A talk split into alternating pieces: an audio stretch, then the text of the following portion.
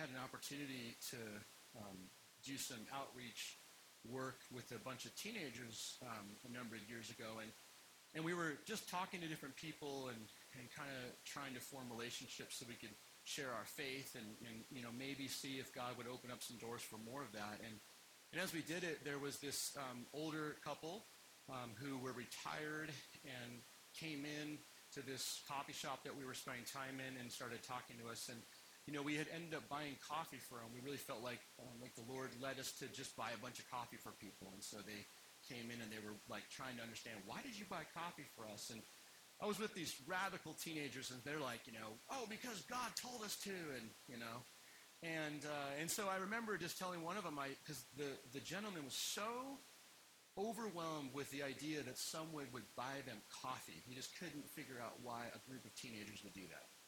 And so I just said, hey, you know, we're just trying to demonstrate the love of God in a very practical way. And he said, so you guys go to church or something? And so these kids are like, yeah, we go to the vineyard. And they started giving them these invite cards. And so the next day was church service. And um, and so, uh, you know, this, there was a lot of people around, and sometimes, like, you might miss people, but I remember I was sitting in this little, in the little foyer area, and I saw this couple, and I, I said, hey, how you doing? And they came and sat down, and they had just attended the first service. And they started sharing about their life, and he was sharing with me. You know, he was like, I think, 70-something years old, and, you know, he had tattoos all up and down his arms and big plug earrings and, and a nose ring and looked like he had at one time been a part of a punk rock band, and, and that's what it was. He had been in a punk rock, rock band, and had also got involved in selling drugs and at one time got arrested and ended up in prison for like 25 years. And then had gotten released and was kind of like doing his thing and living his life. And, and so he had lived a pretty hard life and he just started sharing with me, um, you know, about how it was so amazing that he would encounter somebody who would just welcome him and love him despite the outward appearance. And he, and he started through tears sharing with me about how he just needed that he just needed to be in a place where someone would welcome him. So as I was listening to him, you know, I just kind of asked him, you know, so what's God doing in your life right now? And through tears in his eyes, he said, I just feel like I've never been loved like right now. And I remember in that moment being like, oh my gosh, this is what we're about. This is what we're about. And so, you know, that, that couple, you know, shared their whole life story. They had grown up in the Midwest, had been in church for a, a lot of years as children, but then had you know gotten away from it and then got involved in some you know really um, damaging things in their life, and he ends up in prison for a long time. And so when they got out, he kind of didn't think there would be any space for him in a local church community. But in that vineyard church, he was welcomed, he was loved, he was he was discipled, he was encouraged, and and they, and they had this thriving relationship with God develop in that moment. But I'll never forget, you know, hearing that man who on the outside looked like he'd been very hardened, had gone through a lot of challenging things, just seeing how the grace of God had softened him, completely softened to him to a point where he, he wanted to live the rest of his life for Jesus. In a couple of years, years ago, that man passed away. And uh, I often think about them because I remember when I went to that conference, um, it was in Florida, and I don't like Florida in the summer because it's so humid. And I was like, oh man, it's so humid. We were walking around all over, you know, going to these coffee shops and, and doing all this ministry stuff. But I got to tell you, I would gladly go to Florida in the summer if it meant people will come to Jesus. It means people will go, go to Jesus or come to Jesus, and I think it's worth it. And I've been thinking about that for just as a church, you know, like what is it that we're about? And we've been talking about this subject for the last couple of weeks. We've been talking about a blueprint for our, our church community, charting a course for the future, because I have to tell you, I'm convinced that since December, God has been at work in our community in some very specific ways having to do with new people coming to faith in Jesus. And that's a good thing, amen?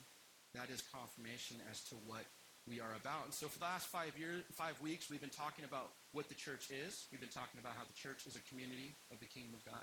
We've been talking about how the church is the people of God. It's not the building. We've been talking about how the church is a family as well. And then we started leaning into the topic of what the church does last week. And what I suggested based off of 2 Corinthians 5 is that the church is called to be ambassadors of love. Ambassadors of love. And so today, we're going to look at five practical ways that we can invite people into the love of God. We're going to look at Colossians chapter 4, and we're going to read a short passage of Scripture, and we're going to think about some practical ways to live this out. And the reason why I love this passage of Scripture, if you've been here for the last five years, you know we've looked at it before, but I love this passage because Paul can go into super deep, systematic theological reflection in books like Romans. But he also is always very practical. And in this letter, it is very, very practical. So I want to read from Colossians chapter 4, verses 2 through 6. It'll be on the screen here for you. But listen to what Paul says. He says these words. He says, Devote yourselves to prayer with an alert mind and a thankful heart. Pray for us, too, that God will give us many opportunities to speak about his mysterious plan concerning Christ. That is why I am here in chains. Pray that I will proclaim this message as clearly as I should. Live wisely among those who are not believers and make the most of every opportunity. Let your conversation be gracious and attractive so that you will have the right response for everyone. Let's pray. Father, we do ask for your spirit to speak to us now and to help us to, to wrestle with the teachings of Scripture and not just to know these things cognitively, but also to apply them into our lives so that in every way, shape, and form, we live these out for the glory of Jesus and the well-being of people. We pray this in your name. Amen. So I want to talk about um, five practical ways to invite people into the love of God. Because I think that's what Paul is essentially doing here. And, and I've been really wrestling with how this is really what we should do as a community. When we think about what we are about and who we are and what kind of practices we should be engaged in, I, I wanted to say that for the last five and a half, six years, we've constantly had this reminder, and I think both because the Spirit keeps leading us towards this, but also because of what God is doing in our community, that we constantly come back to the question of why do we exist? Because if we ever lose sight of why we exist, we lose sight of what we're supposed to do. And why we exist is for the mission of God. Like John Wimber, the founder of the Vineyard, used to always say, I am change in God's pocket. He can spend me however I want. And I like that. We want to be about, about God's kingdom. And so in Colossians 4, 2 through 6, Paul gives us five very practical ways to be ambassadors of God's love. I mean, he, he's really helping us to think about how we can invite the world around us, the people that we engage with, our friends, our family, our neighbors, our coworkers, our peers in school, how we can engage with those people and invite them into the love of God because he himself had been so transformed by the love of God in the same way that many others in this room have been so deeply shaped and formed by God's love. So the five practical things that Jesus uh, is, is inviting us into by the words of Paul are this. I think the first one is obvious. We need to pray. Paul says pray.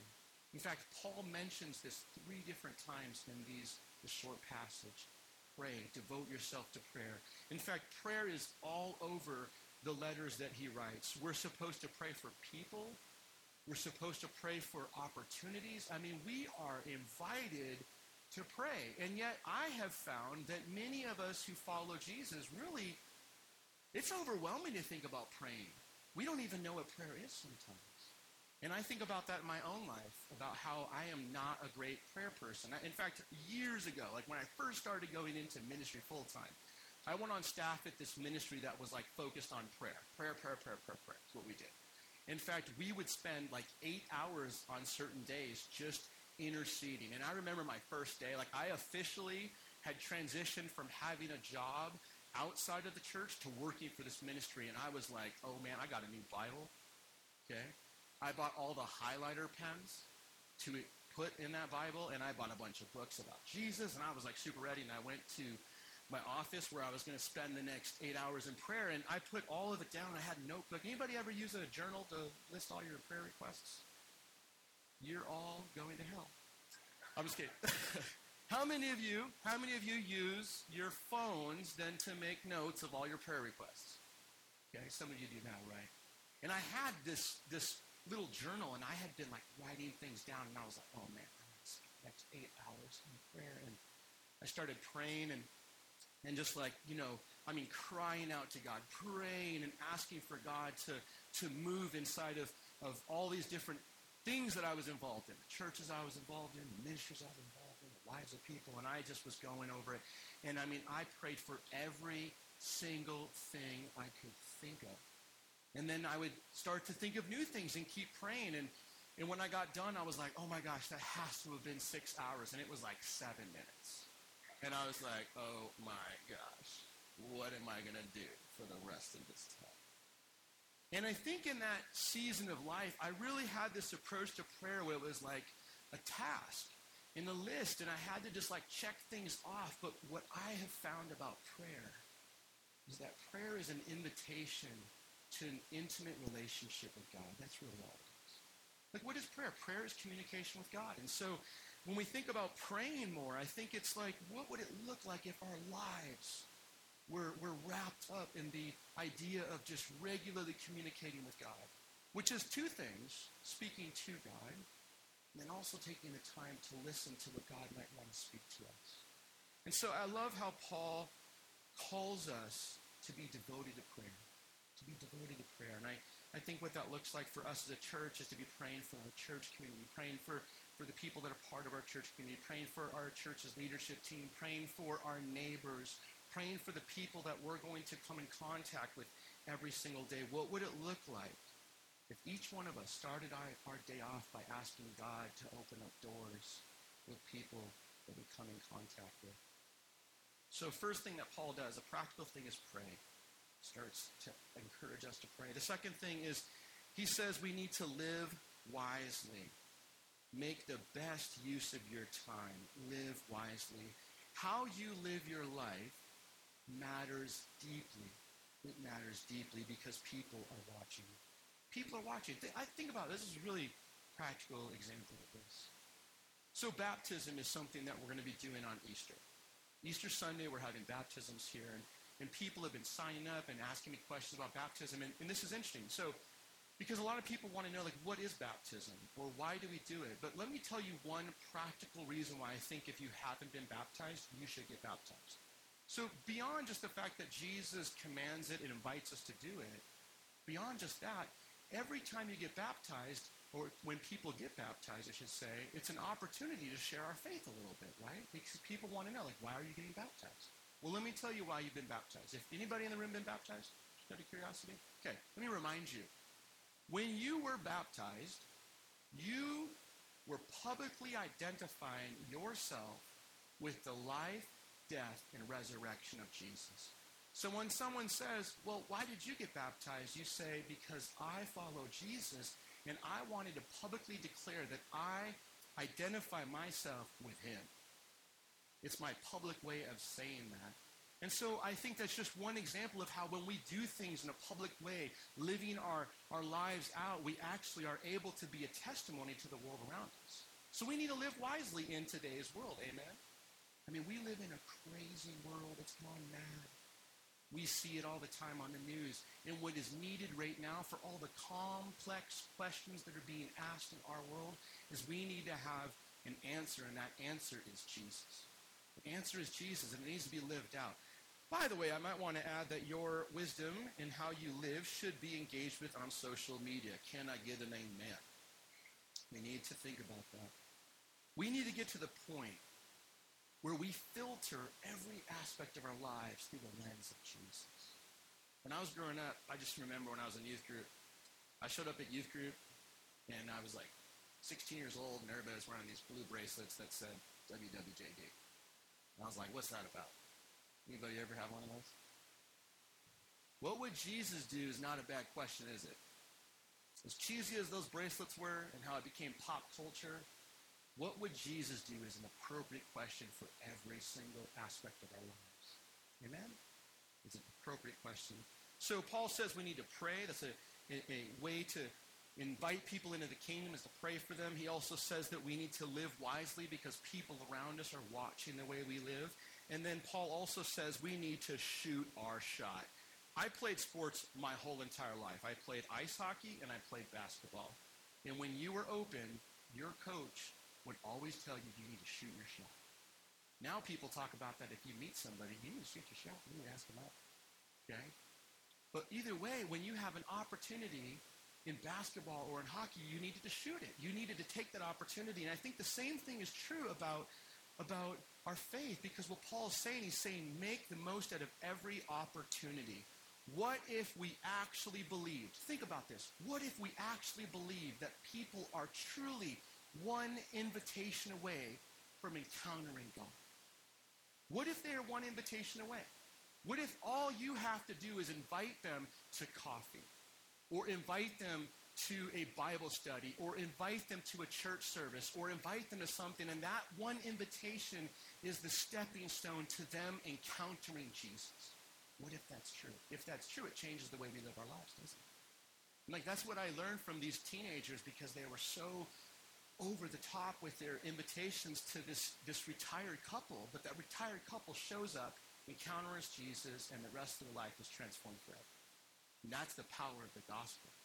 That's the power of Jesus' kingdom in our lives. Is that when we interface with Jesus, when we interface with God, we do not leave the same. At least we're not supposed to. And so I, I just have been thinking a lot about, about this idea of making the most out of every opportunity because what I think that does is it trusts that God is at work. So we have Easter coming up in a couple weeks. And I remember, um, you know, all my life seeing that as an opportunity for people to come who haven't ever been a part of it. But I remember for a while, like being a little nervous about inviting people. I mean, uh, can we just be honest? How many of you? It's like a little scary to think about inviting someone to church or sharing your faith. Anybody willing to acknowledge that that's true? Or all of you super evangelists? Okay. Like I used to always joke around about how I am like the least evangelical person and the proof of that is when I go on an airplane, I swear to you, I pray to God that no one will sit next, next to me. You know, I mean, it's like, oh my gosh, please don't sit next to me. Please. Right? But, but on a serious level, we are afraid of it. But I think part of that fear is because we don't realize that God is at work around us. So our first Easter here at the vineyard in Red Bluff, um, I invited a couple people I, I ran into in, in the city, and I invited this one guy. And, you know, he just started sharing his life with me uh, in a local establishment. And I was like, man, you're, in my mind, I was like, your life is a train wreck. Would you like to come to church? It's, uh, the first part, not out loud. Second part, invitation. And he showed up. And so I remember, like, you know, we just had our normal church service and we got done. And afterward, he was like, hey, I'd, I'd like to talk to you. And so the next week we met and he was like, like I made a decision to follow Jesus at, at Easter. Really, tell me about that. He said, yeah, man, when you launched into that like 20 minute part of your talk about drug addictions and how drugs was ruining my life and that Jesus wanted to free me from all the drug addiction and the alcoholism that had taken control of my life. He's like, I heard that and I decided to make a decision to follow Jesus. I was like, that's awesome. However, in my mind, I thought, I did not say any of those things. Like, I literally, it was Easter. I was talking about rabbits and Easter eggs. Like, what are you talking about? and and I, at the time, I was like, what is this guy talking about? But here's what I've learned. this is what I think is so amazing. On Sunday mornings or in any other particular kingdom space, did you know that God is so big and so grand, he can simultaneously be doing 10 million things at the same time? And so what we're maybe focusing on in our moment, there's somebody in this room right now that God is speaking to them and, and awakening their hearts to something. And God is speaking to them in, in a way that maybe we don't even realize.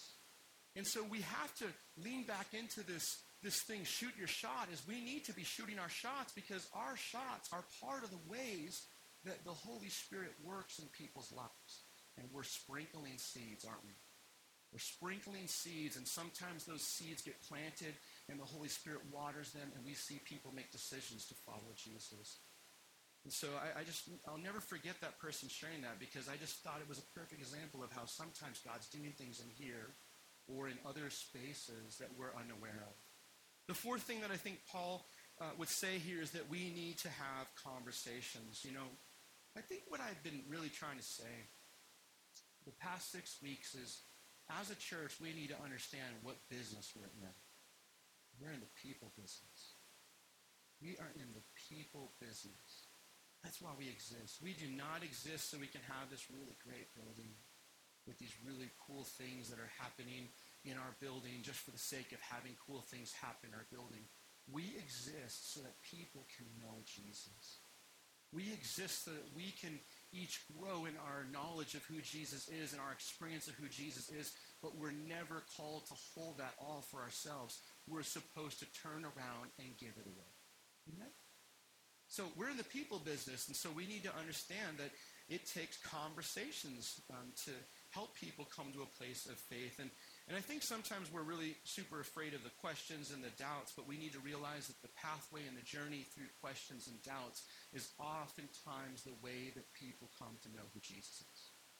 That's how they, that's how they discover God's radical love, is by wrestling through those things. And and so I, I, guess what I'm trying to say is that I think we need to do more listening than talking oftentimes when it comes to a relational approach to, to Jesus, into faith.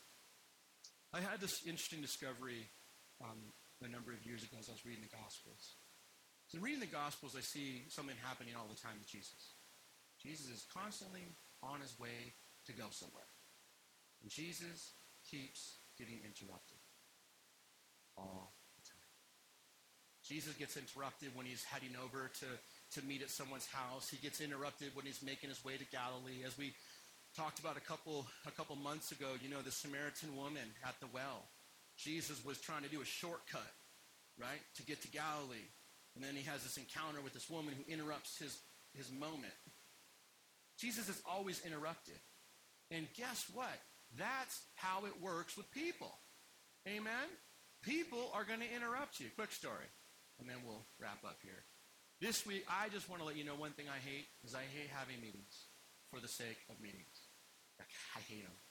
Can't stand it. I can't like. I just anytime there's something I feel like it's gonna be a waste of my time, I, I like get I'm like, oh man, I'm having this meeting. It's gonna be a waste of my time. And so I had to schedule some maintenance on our building, and I had to be here for it. And I was like, oh, this is the de- work, work of the devil, you know. Like, and so this person came, and they were doing some, and I just was like, man, I got to get out of here. I got some things to do. I got plans, things to do, things to check off of my list. And at the end of it, this person walked up to me and just opens up and shares their whole entire life story with me. And the whole time they were sharing, I was thinking how bad of a Christian I was. Because I was like, man, I wasn't even interested in this. And this is why we're here. And so we all need to be reminded that the, the whole point of following Jesus, and if it's really about people, is that it's okay to have our lives interrupted. You should be at a place where people know they can call you to ask you for prayer or for something, because that means they have an appropriate understanding of your commitment to the kingdom. Amen? And so we need to be at a place where we understand that conversations are part and parcel to it. It means sometimes we're going to be interrupted by those, those people too. Finally, number five, Paul says, point people to Jesus. Point people to Jesus. In fact, he says, I want to have opportunities to talk about this mysterious plan concerning Christ. About this mysterious plan concerning Christ. And this is what Jesus is, is, I think, encouraging us to realize is that he's eager to have relationships with people in our city. Do you believe that? Do you believe that Jesus is eager to have relationships with people in our city. Because if you believe that, you need to also understand that the way that Jesus ministers his grace, the way that Jesus gives his hope and his love to the world around us is through you. That's how he does it. He does it through you as a conduit for the grace, mercy, love, truth of his kingdom. And so Paul says, hey, I want you to pray that we would have opportunities to explain the mysterious plan concerning Jesus. What he means by that, this language of mysterious plan, is that concept of the mysterious plan of Christ is, is fleshed out in Ephesians chapter 2 and 3, where Paul says this The mysterious plan of Christ is that God has a plan to bring people who are outside of the Jewish religion and religious ethnic group and bring them into the people of God. And so God's plan is to have a family, just like we said two weeks ago. A family of people from every tribe, every tongue, every nation, every, every group uh, out there. That's his goal. Let's stand up together.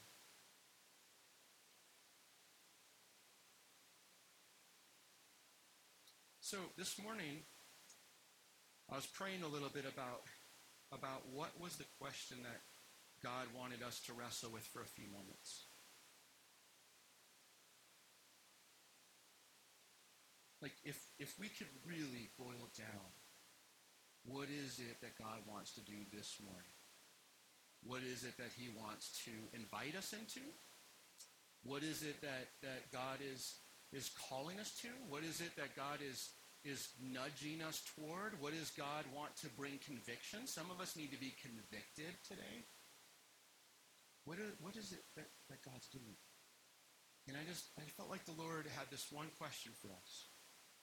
And I'm going to ask you to close your eyes right now because I think this question is something that is not for us to hear without really wrestling with for a moment. But I, I had this, this question in my heart that I felt like the Lord said, What are you willing to sacrifice in order for people to encounter Jesus? What are you willing to sacrifice in order to encounter, in order for people to encounter Jesus? What are you willing to give up?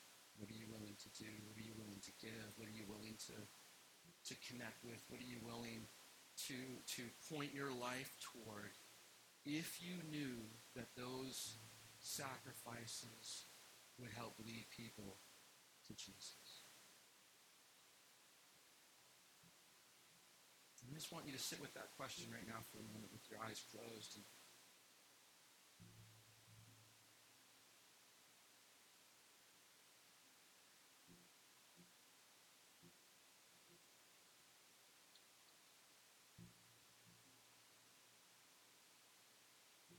About six years ago,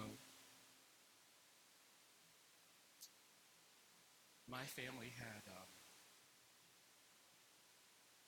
had you know really discerned that that God was calling us to move to California, and part of the reason why we were so convinced about that is because every time we thought about Red we just had an overwhelming sense of God's love for us, and it was so hard because we we had this community of friends that we had been pastoring with for 12 years in Wisconsin, and and yet every time I thought about Red Bluff, I just had this overwhelming sense of love. Like, I just was like, oh my gosh, God loves that city, and we want to be a part of what God is doing.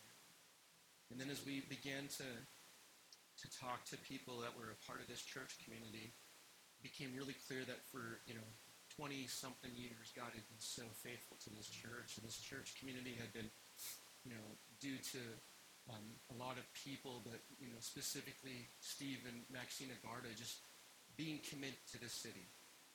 And I want to tell you right now, remember I had been here for about two years and I had gone to speak at some church in another city and I was driving home from Sacramento. And as I was coming near Red Bluff, I just was excited about being back in Red Bluff. Like, oh man, I'm so glad to be back home. And you know, the last two years have been pretty challenging for a lot of us. But I want to tell you that Jesus has not stopped loving our city. Amen? He has not stopped loving our city. And our church has not stopped having a mission to make Jesus known in our city. So you want to know what you are? You are loved by God.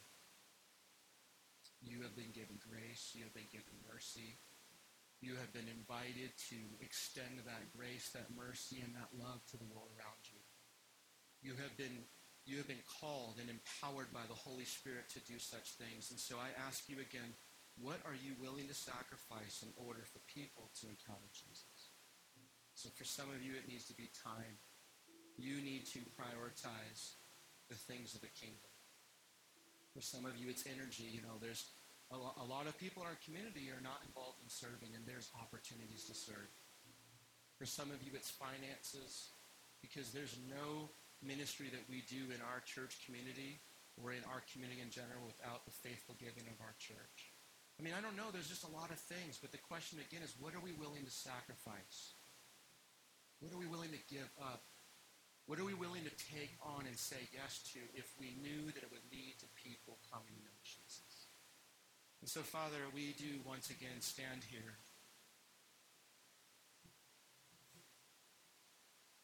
as people who have been called by you. Lord, there's people in this room that, that are all over the spectrum of how long they've been following you. There might be people here right now who have yet to make a decision to follow you. And yet, I can't help but think that Jesus' invitation to all of us is the same come and follow me. And so, would you help us as a community, as individuals who are part of your church? Would you help us to begin to see our lives as change in your pocket, and you can spend us however you want?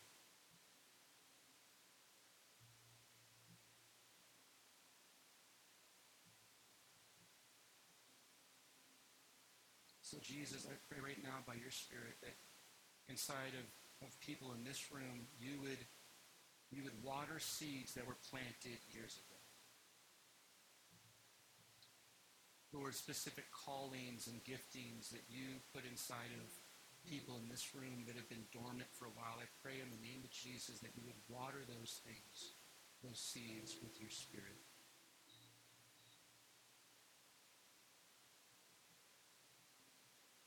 And Lord, we ask that you would move us to be people of prayer.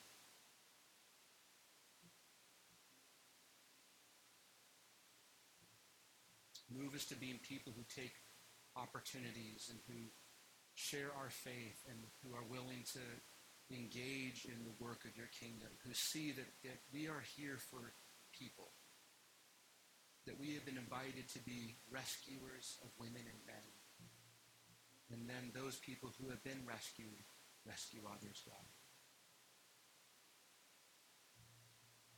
Have your way in each one of our lives. Lord, I pray for, Lord, anybody in this room right now that has these specific needs, whether it's physical healing or, or anything else, God. We pray in the name of Jesus that you would meet those needs right now. That your presence, which is in this room, would just rest on us. And that grace would be experienced.